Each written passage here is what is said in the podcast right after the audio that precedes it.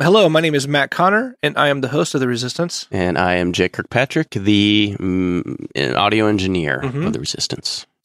And you are listening to Reflecting on the Resistance, our talkback sessions as we look back each week uh, on our uh, interview and, and our time with our guest. This week, we're looking back at our conversation with Drew Holcomb, who has uh, a great new album out called Dragons, um, or coming out this month. And so it's perfect timing for our conversation. Yeah. Um, and so this is the time where I get to play my intro. Matt always loves this. My favorite part. And then we try to comedically play off of it with our incredible wit. Jay loves these free. I don't know where he finds them. At some discount den. Oh, yeah.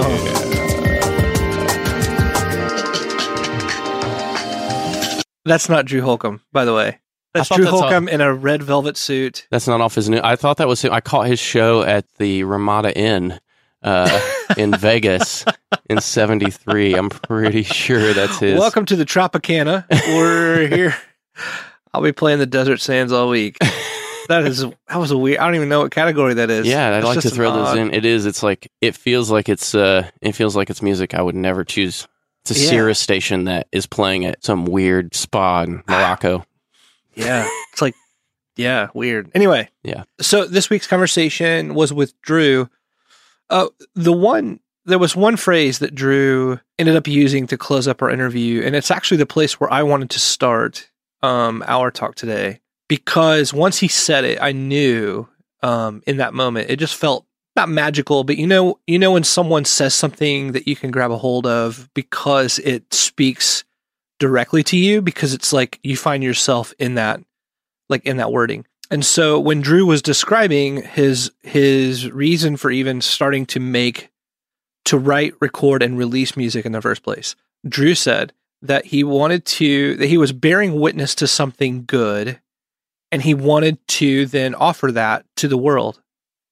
When he said that, I just thought, "Oh my gosh, that's a better tagline than what we have for for the resistance because I just thought, gosh, in my own journalistic career, I have these interviews and my own life has changed because of it. Like I take something great from them, I take a, a memorable line, a piece of advice, I learn from their experience or I hear a story and then I apply it as much as I can to my own family, career, community, whatever.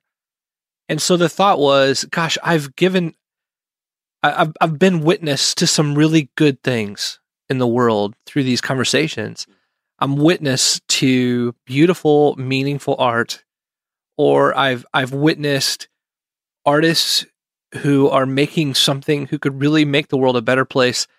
And I, I want to share that. I want I want to be an amplifier for those things so that those artists can find a greater presence and platform, you know? And even then, I wanted to create a podcast here, you know, with you, Jay, where it was like, I want to, I want to bear witness to the fact that we all struggle, and that there's something, but that there's something that we all can reach for. That there's that there's that distance, and and how do we help people climb that? So when Drew said that, I just thought, oh gosh, that's such a perfect way to say why people chase the things that they do. For Drew, that's music, and for us right now, it's this podcast. Yeah, and I think most of us, I can't speak for everybody, but I know that most of us get into whatever we do artistically um, because we have bear born bore, I guess, witness to something that um, not only from other people, sometimes we're inspired by other people, and typically with music or art, there's there's people that inspire you, and they do it in a way that you go, you not only want to do it as well, but the feeling and what what is actually communicated through what they do, you want to be able to do it that way as well because there's something that they've done to you that impacts you in a way that you're like, oh, I want to be a part of that. And so, and I know I've, I've met Drew. You know, I, I've been on tour with Drew once with uh with a band, um, and and one of the most genuine, down to earth guys in his band, genuine, down to earth. But I also know we know the backstory. You lived in Nashville, uh, you know, with the Nashville mentality where people, you know, it all starts if you meet any any musician you meet in Nashville for the most part, they started in this place of they bore witness. They they were part of something that made them come alive. And I think what he was talking about in the interview, that resistance of, um, you know, struggling. I I bore witness to this thing, and I wanted to be a part of it, and I wanted to offer it to the world. But then all these other things, the resistance of like, oh, now other people depend on me. And you know, Nashville in in a lot of ways is a machine. You you're putting out a product, and so you want to also make make a living and income starts to depend on and that resistance of not giving like something dies of that initial little spark as you start to let those things dictate and i think that's a lot of that resistance you know knowing drew knowing that and meeting him knowing that he's been doing it for such a long time and there's still that beauty and i think that like that thing still alive within him whatever he's done uh, you know he's done it well to keep the I want to be part of something beautiful. I want to be a part of something great. I want to give it and offer it. And I, and I can sense that that's still alive even after years and years. And, and, and it's kind of admirable that he's yeah. still, still offering those beautiful things. And, you know, there's also those other things with writing song after song, hoping to hit the magic. You know, there's that part of it too. But it sounds like for the most part, having met him personally and in your interview, there's no like, I don't know. You can, you've talked to a lot of artists that where that's died, you know, that thing, and they're just they're just going through the motions. Whether it's they're they're playing the same songs that the record hit ten years ago, and now they're they're touring clubs and playing those same songs, you know, that they, you know, that they just hate even playing, but they need to make money. That beauty's died, and and yeah, so the resistance, him talking about moving, and that's being something he's got to actually really work to continue and keep was pretty a, a pretty potent thing for me listening to that with him. Yeah, yeah, and I, you know, I, I think what I what I appreciate about his stance right now is Drew runs a small business now. I mean, it's not just his music.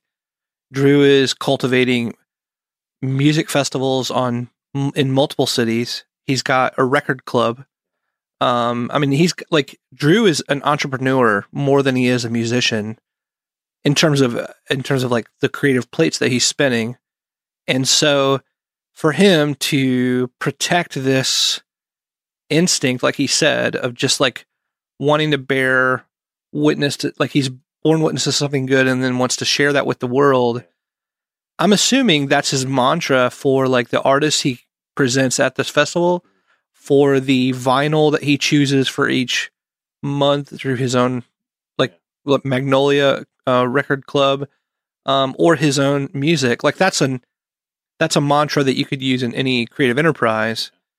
But at the same time, there are a lot of people who depend, like their paychecks depend upon Drew and that mantra to make their living. And so, how hard would it be to protect that versus know what the marketplace wants and feeding the marketplace versus cr- protecting that impulse? And so, what I love is it sounds like he's learned no, in fact, what makes the wheels go around on this business isn't catering to the marketplace in a reactive way. It's being proactive by always staying protective of the impulse to do this in the first place. Yeah, the difference between catering and cultivating. And that's like sure. the most the highest uh, the, the the the goal is to cultivate and if if once you start to cater, then you're kind of reacting. And I, I, was so, I didn't know all those things before. Like he's got his hands in a lot of things and, and he's somehow, and that, that's a thing I think, you know, years ago, like you had all these people to do all this stuff for you, publicists and record labels. And the fact that now we, because of the industry and the way it's situated, we have to take so much on. So a lot of times artists get consumed by the business aspects but he somehow learned to cultivate in the midst of even business, which is that's its own almost art form in yeah. itself. And I thought I thought that was pretty pretty special because he doesn't sound jaded. You know, he doesn't sound cynical. He doesn't sound you know. There's a lot of Nashville for the most part. You meet guys who are protective and jaded or cynical. I don't get that from him. So he's done something to keep. What is it? Is it Jeff Bridges? I can't remember what it is that he talks about like that cynicism is actually a, a, like that. It's a romantic heart that's trying to protect that little bit of thing that's left. And so you've got this hard thing around you. And it seems like he's allowed that kind of not to happen, like that romantic kind of the, the beautiful good that he's witnessed. He's kind of allowed that not to be just kind of, uh, I guess, uh, the stone coating of cynicism to kind of take that and and Yeah. and it's a yeah. I was I was I really liked him and his and what he said. I, I thought it was great. Yeah. Maybe just to speak to that, I think Drew's, I think Drew is helped by the community around him. I mean, I, th- I think as a person who is a fan of a lot of the people in his musical, social circle, whatever, um, I would say the same things about their music that I would say about Drew's, um, or Ellie, or like Penny and Sparrow, or Johnnyswim, or some of these others who are just really m- people who are just trying to make meaningful art. And it's the ve- that's a very honest pursuit for them to not just put something out there, but to put something meaningful out there. Almost seems like it's so much more important, especially in the Nashville, to have that community. Yeah, Yeah, it, it is because everything's moving against that mindset. You have to have those things to keep yourself alive in some respects, and I think he's he's actually helped.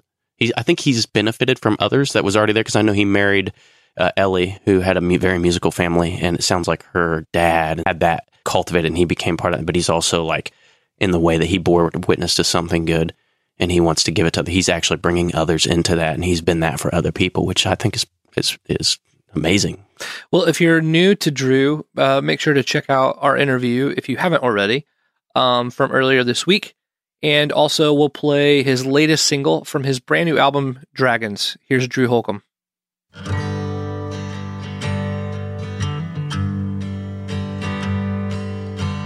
I was climbing a mountain, asleep in the moonlight. The ghost of my grandpa came to me in a dream as the stars hung above us. He started singing this chorus, laughed loud as hell, and said this to me. Take a few chances, a few worthy romances. Go swimming in on New Year's Day. Don't listen to the critics. Stand up and bear witness. Go slay all the dragons that stand in your way.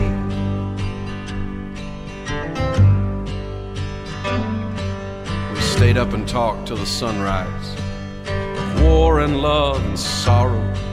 He said, Stop spending all your money on forgiveness of sins. Today is all you're promised. Don't trouble with tomorrow. He faded into the forest, proudly singing this hymn. Take a few chances, a few worthy romances.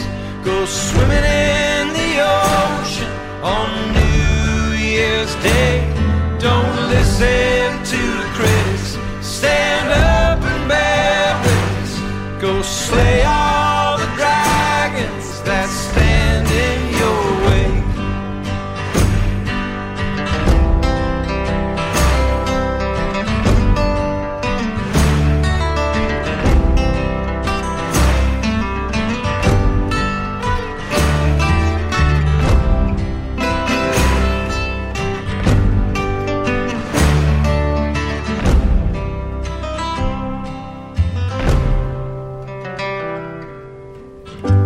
Up in a fever, surrounded by lightning.